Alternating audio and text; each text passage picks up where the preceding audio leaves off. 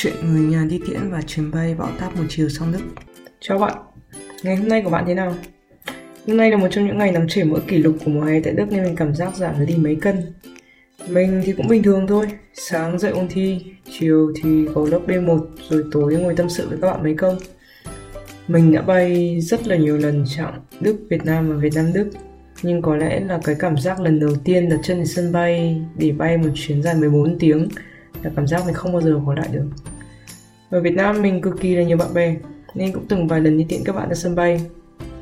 Lần nào thì cũng bắt đầu với những nụ cười và kết thúc với những giọt nước mắt. Thế nên mình cực kỳ cực kỳ cực kỳ dị ứng chuyện đi tiễn.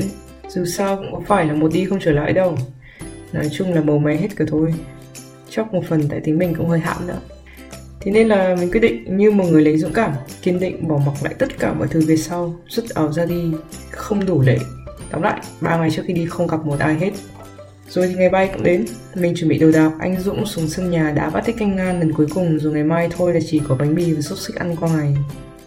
Nhưng mà chúng nó đến. Chúng nó ở đây là những đứa bạn rất thân với mình hồi cấp 3.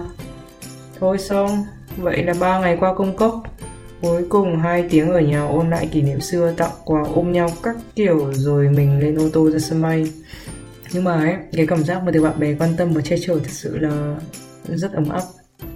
Nhưng mà chúng nó cũng chỉ đến chia tay một lần thôi, lần sau mình về Việt Nam chơi rồi quay lại Đức là chúng nó kiểu, thôi thôi, mày mày đi luôn đi. Mình bay cùng một nhóm với các anh chị ba đến bốn người sang Hamburg. Vì chuyến bay của mình không phải là bay thẳng nhưng phải dừng lại hai chỗ là Bangkok và Frankfurt. Lần đầu tiên dừng lại ở Bangkok thì cũng không mệt vì chặng bay nó ngắn mà hồi trước mình cũng gà không biết dùng internet ở sân bay thế là ngồi nhìn ngắm trời mây chán chê hai ba tiếng đồng hồ rồi mới được lên máy bay đến Frankfurt. Được cái là mình cứ lên máy bay lăn quay ra ngủ. Nên là dù có hơi hồi hộp các kiểu con đà điểu nhưng vào 12 tiếng bay ngoại trừ hai lần dậy ăn ra thì mình chẳng biết cái gì cả. Tuy nhiên vấn đề lại nằm ở việc chuyển máy bay từ phong Frankfurt đến Hamburg. Uhm, nhóm mình không có nhiều thời gian để chuyển, đặc biệt là từ quốc tế sang nội địa nên mọi người có hơi vội vàng. Nó không điêu chứ mình thực ra là đứa có tiếng Đức ổn nhất trong nhóm ngày đấy. Vì thực ra là cấp 3 mình có học tiếng Đức rồi, nên là mọi người ai cũng tin tưởng nói chung là trách nhiệm tìm cửa ra máy bay cực kỳ là nặng nề. Sau một hồi tìm kiếm thì mình cũng tìm được ra cửa máy bay. Tự tin thở phào một phát, ok, cũng không đến nỗi nào, đâu có khó mức độ đấy đâu. Thế rồi thời gian thì cứ trôi qua mà người ta thì vẫn tiếp tục nói một cái gì đấy ở sân bay mà mình không hiểu. 40 phút trước giờ bay nhưng mà ở cửa bay thì cũng chẳng có ma nào nhưng lúc đấy thì mình có hơi chột dạ một chút à, thế là mình tỉnh táo chạy ra hỏi một người nhìn có vẻ là đang làm việc ở sân bay.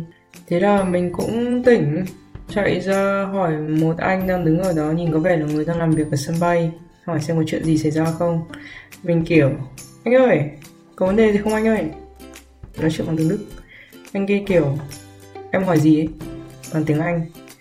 Mình lại tiếp tục anh ơi, em bay đến Hamburg mà không thấy ai. Bằng tiếng Đức. Anh kia cũng Em ơi, em bay đi đâu? Bằng tiếng Anh. Mình mất hết cả kiên nhẫn lôi về máy bay ra. Anh ơi, anh nhìn thế này, Hamburg, Hamburg. Bằng tiếng Đức. Anh kia à ồ. À à, cửa ra máy bay đổi đấy mày Ra cửa của ngoài kia nhá. Bằng tiếng Anh.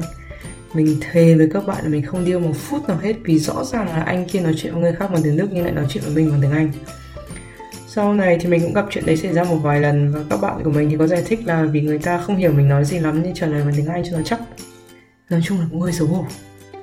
Tóm lại là sau một hồi múa may quay cuồng dùng cả người để miêu tả các thứ, nhóm mình chạy thục mạng ra cửa đúng. May mà cũng kịp chứ nếu không giờ này cho mình không ngồi đây nói chuyện với các bạn đâu.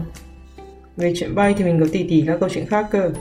Nhưng mà có lẽ là để một ngày đẹp trời khác thì mình sẽ kể cho các bạn nghe sau vì bây giờ mình phải đi nấu cơm rồi. Hẹn gặp lại các bạn lần sau.